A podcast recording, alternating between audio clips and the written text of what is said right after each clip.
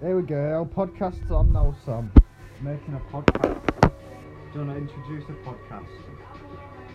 Hello and welcome to the podcast. Alright, it's me, Sam, and I'm joined by. Sure. And what are we doing today, Sam? What's there going to talk about? A plethora of things, too many things perhaps. Um, Most importantly, we're going to be talking about 9 11. 9 11. Did that happen? Did I it? don't think so.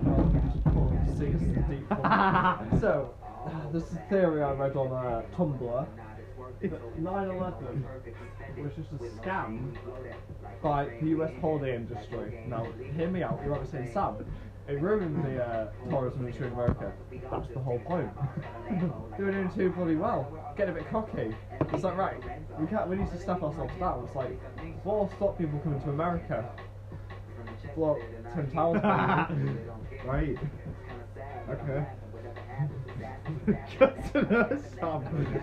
Anyway, that's a 9/11 talk. Right, but what else we got to discuss today, Sam? Probably should have written that like an art- article. or Who gives a something. fuck? Only real fucking hurt me. Today we're going to be reviewing watermelon cigarettes. Now I, I like cigarettes. I like Yeah. watermelon. I'm a, I'm a simple man. I, I eat my cigarettes, smoke my watermelon. yeah. But combining the two, it's, it's weird. It's like combining So it's cheese, a lovely taste. cheese and polygamy. Yeah. Now you can definitely taste the watermelon.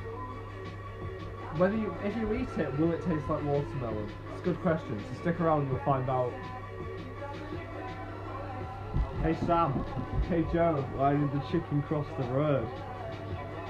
Uh, uh, uh, uh, cause, 'cause it did. Yeah. This concludes our podcast. Thank you. Thank you.